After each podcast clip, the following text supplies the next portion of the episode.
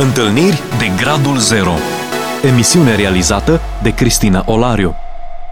Bine v-am regăsit și astăzi la o nouă întâlnire. Bun revenit, îi spunem invitatei noastre, Oana Cosma. Oana, bine ai revenit! Mulțumesc! Te-am oprit destul de brusc în episodul trecut și mă gândeam să îți propun să rămâi pentru încă o întâlnire. Un episod în care, pentru cei care nu ați prins prima parte, un episod în care Oana ne-a vorbit despre modul în care l-a găsit pe Dumnezeu, într-o copilărie în care a fost mai mult singură, nu s-a regăsit în comunicarea cu părinții ei, Dumnezeu i-a oferit o familie în comunitatea bisericii, a ajuns în Statele Unite ale Americii și aici a experimentat puterea unei comunități, a unei biserici care stă aproape de tine. Oana, du-ne mai departe în povestea ta. Până acum ne-ai spus că ai văzut credincioșia lui Dumnezeu, faptul că Dumnezeu răspunde unei inimi care îl caută. Nu trebuie să fie nici super religioasă, nu trebuie să fie nici cu om. Pur și simplu trebuie să-l caute cu onestitate și va fi găsită. Da. Ce ai făcut în Statele Unite? Deci pe lângă mersul la școală, lucrat ca să mă întrețin. Ce studiai? Calculatoare. În 2000 am ajuns în State, să reiau puțin. Am fost implicat acolo cu tinerii foarte mult. În 2001, chiar în ianuarie, tatăl meu a fost visul lui dintotdeauna ca să vină în State pentru doar să viziteze. Deci ăsta a fost unul dintre visele lui și planul era să stea pentru 3 luni, iar apoi să meargă înapoi. Dar cum a ajuns în State, mama mea a intentat divorț, cu toate că eu știam. Deci mama mi-a spus că ea de fapt stă pentru noi și vedeam că este foarte greu. Deci acum, uitându-mă înapoi, mai ales cu ochi de mamă, uitându-mă înapoi la cum era ea, faptul că nu mai avea bucurie, nu-și găsea, cred că pur și simplu își ducea viața de zi cu zi din cauza că existam eu și fratele meu și nimic mai mult. Deci nu mai găsea bucurie în ceea ce face. Și atunci ea ne-a spus că de fapt pentru noi trăiește și văzându-se liberă cum ar veni, în sensul că nu se mai certa cu tata, pe ea nu o interesa altceva, dar vrea liniște. Era obosită psihic de toată situația aceasta și atunci tatăl meu, văzându-se divorțat, a hotărât să nu meargă înapoi. Am încercat să... A fost o surpriză pentru voi acest divorț? V-ați așteptat? Am crescut știind că ei vor divorța, dar a fost un șoc enorm. Nu pot să-ți spun. Era aproape să-mi pierd bursa. Știu că la un moment dat m-a tras la o parte... Deci fiecare student internațional care merge la școală în State are un advisor, un consilier, așa. Și știu că m-a întrebat ce se întâmplă cu notele mele, că nu mai sunt unde trebuie. I-am povestit ceea ce s-a întâmplat, că au divorțat părinții mei și mi-a zis că mai îmi dă o șansă. Am un semestru să mă îndrept, pentru că mai mult de atâta ea nu poate să justifice de ce eu primesc bursa. Și cu ajutorul lui Dumnezeu am regăsit puterea să studiez și să înțeleg că acesta e doar un pas, poate Dumnezeu are un plan de ce se întâmplă lucrurile așa, dar da, la 21 de ani, deși știam, nu s-au înțeles, știam că vor divorța, pentru mine a fost un șoc enorm. În timpul acesta, tatăl meu venea cu mine și cu familia lui, că de fapt mătușa mea e sora lui vitregă. Deși venea cu noi la biserică, pentru că mergeam la o biserică de români, el venea ca la un club, pentru că altundeva n-avea unde să vorbească românește și engleza nu o știa. Și a venit așa mai mult timp, bineînțeles. La predică era acolo, deci nu e omul care să se ia și să iasă afară numai că nu-i place ce se vorbește în biserică. Și tot ascultând predicile, cântările, cumva Dumnezeu a lucrat la inima lui și exact după 1 an de zile a luat hotărârea să se întoarcă. Inima lui era schimbată. Ai văzut schimbările astea? Da, am avut și o discuție cu el. Mama îmi spunea anumite lucruri despre el care eu nu le-am crezut. Eu am fost tot timpul fata lui tata, deci tot timpul am ținut cu el.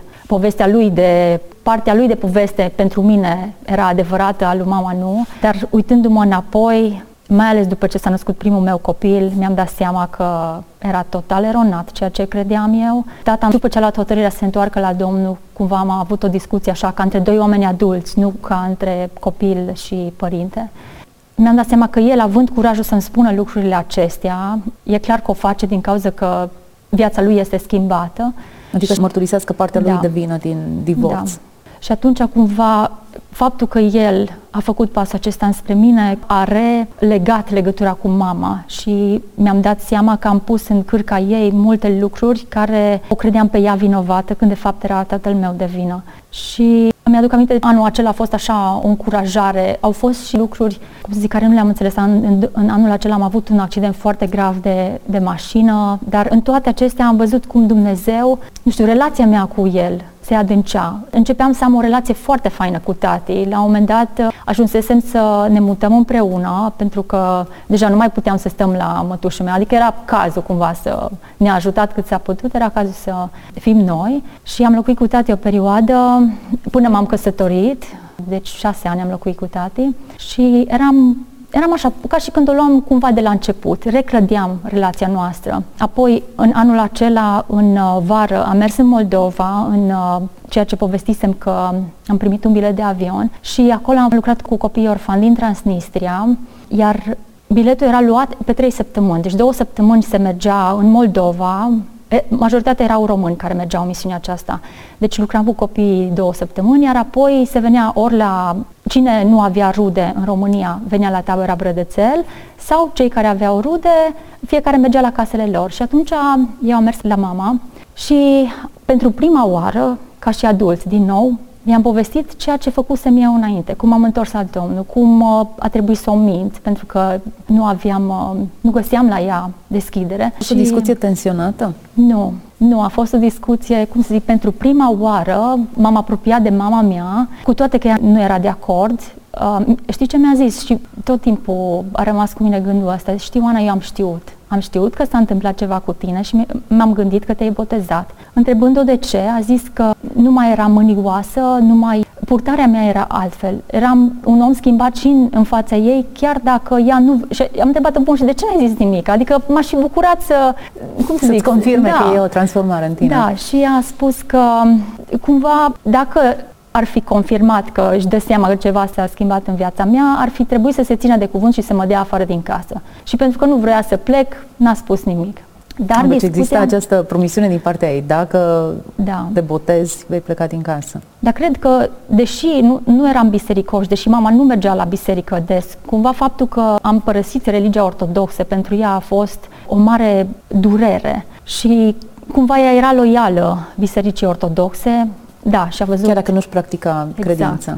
Exact. Dar discuția care am avut acum cu mama a deschis cumva o cale spre refacerea relației mele cu ea și încet, încet am început să o cunosc, să nu mai fie omul acela tăcut. Deja trecuseră câteva luni de când era liniște în casă, pentru că era doar ea cu fratele meu și încet, încet, de-a lungul anilor, deși îi spuneam de Dumnezeu, mama încă nu este întoarsă la Domnul, eu mă rog pentru ea, nu știe, deci, cum să zic, ea mă vede pe mine, vede ce fain este să ai un soț credincios, nu fain așa a spus lumește, ce binecuvântare, ea se bucură foarte mult pentru mine, pentru copii, pentru familie, dar cumva nu își însușește căutarea sau... Ea deocamdată este mulțumită acolo unde este, dar eu sunt încredințată că Dumnezeu va face o schimbare și în inima ei. Uite, punem rugăciunile noastre alături de ale tale și ne rugăm ca Dumnezeu să facă această minune în viața mamei tale și să aibă această experiență transformatoare a întâlnirii cu Dumnezeu. Mulțumesc! Un alt lucru care l-am văzut în perioada anilor când am fost în facultate, deci până din 2000 până în 2004, a fost că, deci acum uitându-mă înapoi la cât eram de ocupată într-o zi, nu știu cum am putut și să învăț și să merg la biserică, să fiu prezentă la repetiții, la orice serviciu care era miercuri tineret, vineri biserică, sâmbătă la spălat de mașini, duminică nu învățam, eram la biserică, dar Dumnezeu a fost credincios în puțina mea, în moment, asta cred că era. Era atât de concentrat timpul care l-aveam de învățat, încât eu puteam să învăț așa de ușor ca să pot să nu mă fac de râs. Adică n-aș fi lăsat biserica pentru școală, dar în același timp Dumnezeu a găsit cu cale ca să pot să... Pentru că nici tatăl meu la început nu conducea, adică deși avea permis în state, e un pic altfel să conduci, nu era obișnuit, limba nu o stăpânea. Deci eu cumva eram șoferul lui, îl duceam dimineața la lucru, pe el, școală, lucru meu, după aia biserică, după aia trebuia să merg să-l iau pe el de la lucru, deci Dumnezeu cumva a onorat timpul acela, iar au fost, uitându-mă înapoi de-a lungul vieții mele, în anul 5 a trebuit cumva, eu vreau de fapt să mă întorc în România, deși... După ce ai terminat facultatea? Da, nu m-am gândit, n-am plecat cu gândul să rămân acolo, cumva... Nu știu, nu am stat să mă gândesc că voi rămâne, dar văzând că tata nu se descurcă singur, Am fost nevoită să rămân, dar eu am plecat pe statut de student și nu vreau nici să fiu ilegal. Actele lui era încă în proces și atunci a fost o perioadă foarte grea în anul 2005, când a trebuit cumva să și mențin statutul, să mă înscriu la altă școală ca să fiu în continuare student și să lucrez. În 2005, în septembrie, l-am întâlnit pe soțul meu. A fost o relație la lungă distanță, pentru că el locuia în Chicago, eu în Atlanta. Cumva am văzut în continuare că Dumnezeu, nu știu, călăuzește. Cum să zic, eu încă îi spun soțului meu, lui Marcel, îi spun handsome, chipeșule. Uh-huh. Dar prima oară când l-am văzut, văzându-l că e chipeș, tocmai l-am luat, ăștia care sunt chipeși sunt sigur cu nasul pe sus. Deci nu, da, așa era mentalitatea mea. Și după aia, începând să povestim, că ne-am întâlnit printr-un prieten comun care organizase o excursie la munte. În weekendul acela, povestind, am fost vreo 15, deci tineri și din Chicago și din Atlanta, și povestind ne-am dat seama că, hei, noi am fost împreună în Moldova în același timp, eu cu lucrarea din Atlanta lucrând la orfelinat, el cu lucrarea grupului continental din Cluj, care s-au împărțit și ei veniseră să cânte în Moldova, exact la orfelinatele, unul dintre orfelinatele unde am fost noi. Și depanând așa amintiri și povestind, am fost minunată să văd relația lui cu Dumnezeu, să văd, cum să zic, dorința lui de slujire și cumva a început să mi se aprinde un beculeț, dar nu, deci chestia aia cu handsome. Da, era, nu neapărat am fost deschisă de la început. Au existat temeri gândindu-te la mariajul părinților tăi, că vei putea să treci prin aceeași experiență și... Da, deci...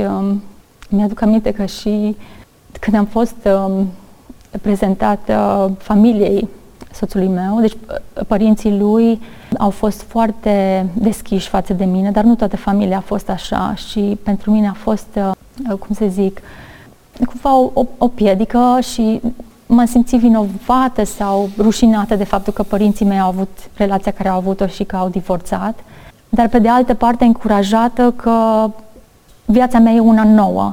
Eu nu răspund de viața lor. Exact. Și ceea ce sunt eu e ceea ce contează. Și că soțul meu nu se va căsători cu familia mea, deși contează foarte mult. Așa e. Dar viața noastră, amândouă fiind schimbată, este o temelie. Într-un sens, soțul tău s-a căsătorit cu familia ta.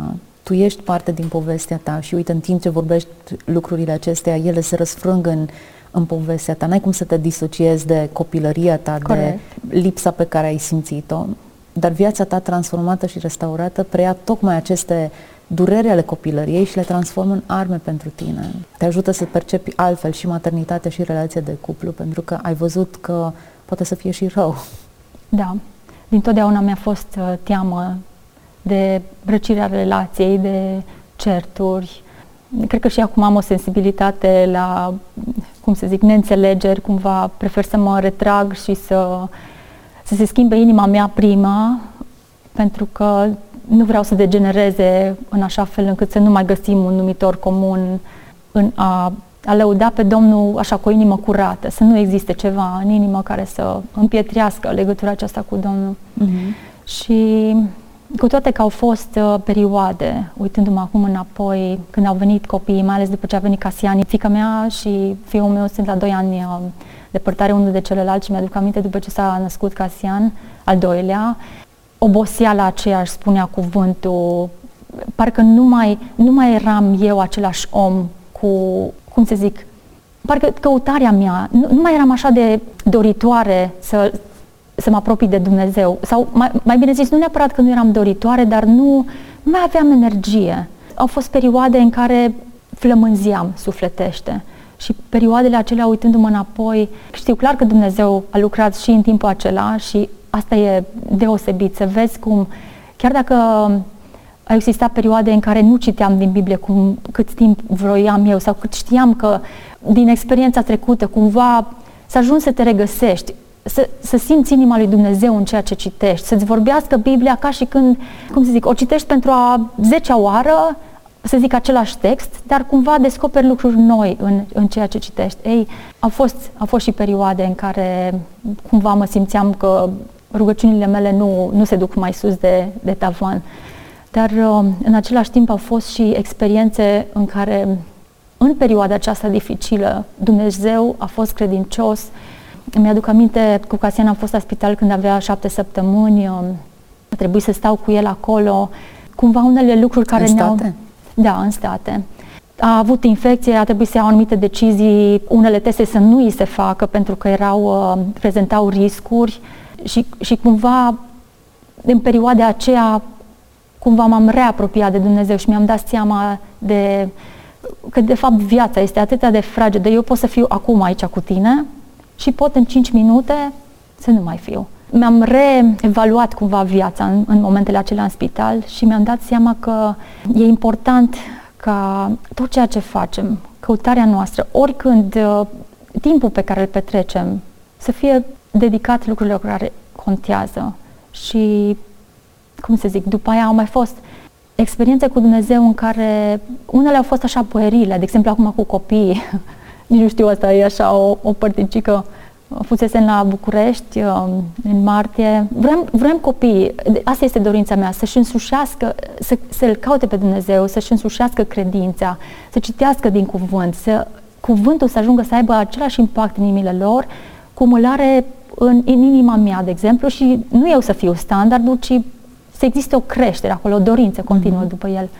Pe o băncuță, Casian își uită rucsacul, noi intrăm într-un Uber ca să ajungem la hotel, ajung și acolo, ne dăm seama că rucsacul nu este și spun la Casian, în București, da, deci unde dispar lucrurile, și spun la Casian, tu crezi că Dumnezeu poate să păzească rucsacul acela, iar dacă El îngăduie să-l avem înapoi, îl vom avea, iar dacă nu, asta este, vrei să te rogi cu mine, hai să încercăm.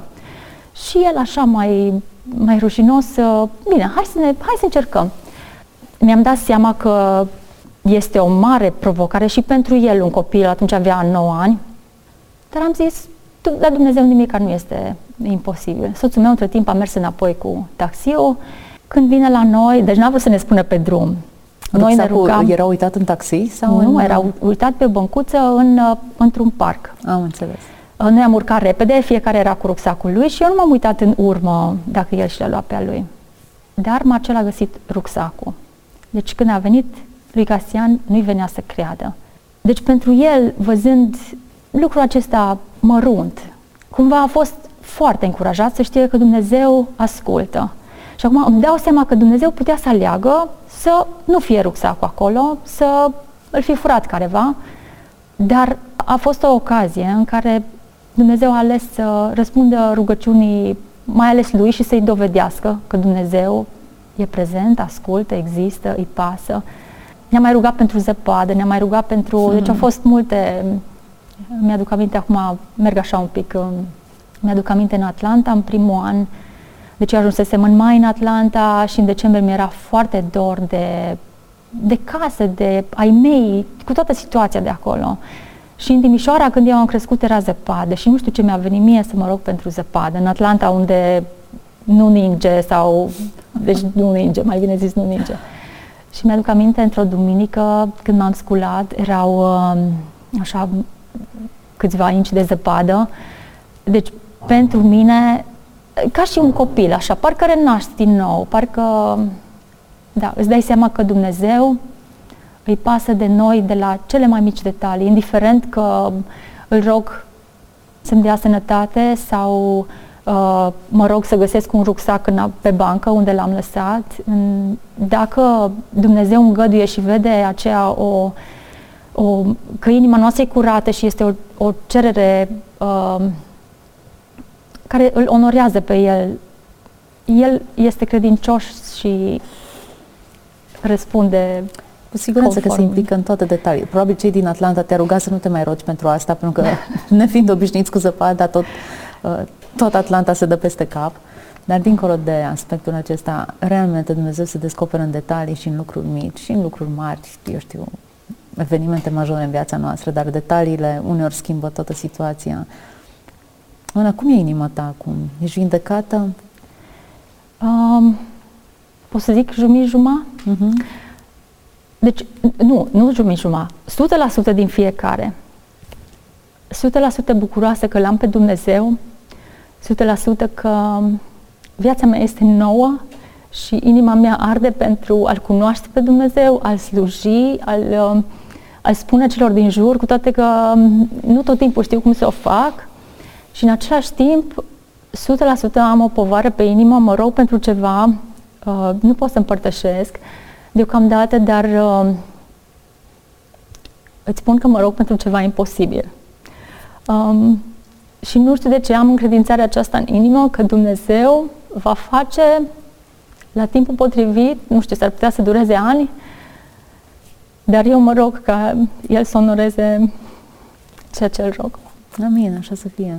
Dumnezeu se pricepe la lucruri imposibile, imposibile din prisma noastră. Și când zici 100% nevindecată? Nu, nu e vorba de nevindecat. Deci sunt vindecată. Mă interesează inima ta. Nu, inima mea e, cum să zic, 100% vindecată, nu. Poate m-am exprimat și m-am greșit. Deci, să știu că fac parte din familia lui Dumnezeu. O familie în care familia mea de acasă cumva nu m-am simțit niciodată că fac parte din ea sau nu. Știam că părinții mei muncesc pentru noi, că ne iubesc, asta eram convinsă. Dar biserica pentru mine a fost pur și simplu cum scrie în Biblie, că vei avea surori și frați și aceștia vor fi cei care îl slujesc pe Dumnezeu. Deci inima mea este vindecată. Mă bucur din toată inima. Suntem la finalul acestui episod și mulțumesc că ai acceptat provocarea de a mai face încă o incursiune în trecutul tău. Uneori, unele lucruri sunt dureroase și când le deranjești, le pui dintr-o parte în alta, îți reamintești durerea pe care ai resimțit-o în momentul în care ai trecut prin experiența aceea. Dar poate că și această operațiune e una care ajută la așezarea corectă a lucrurilor și te face să realizezi cât de binecuvântată ești, în ciuda experiențelor dureroase prin care ai trecut. Dumnezeu a vindecat, Dumnezeu a așezat, Dumnezeu te-a poziționat într-o comunitate, într-o familie în care ai înțeles altfel dragostea și în care ai putut să o exprimi altfel. Mulțumesc pentru îndrăzneala ta. Și eu. Mulțumesc celor care ne-ați urmărit. Fie ca Dumnezeu să vindece 100% inima fiecarei persoane care a urmărit această emisiune, să experimentați dragostea lui Dumnezeu într-o dimensiune nouă. Să fiți binecuvântați! Ați ascultat emisiunea Întâlniri de Gradul Zero cu Cristina Olariu.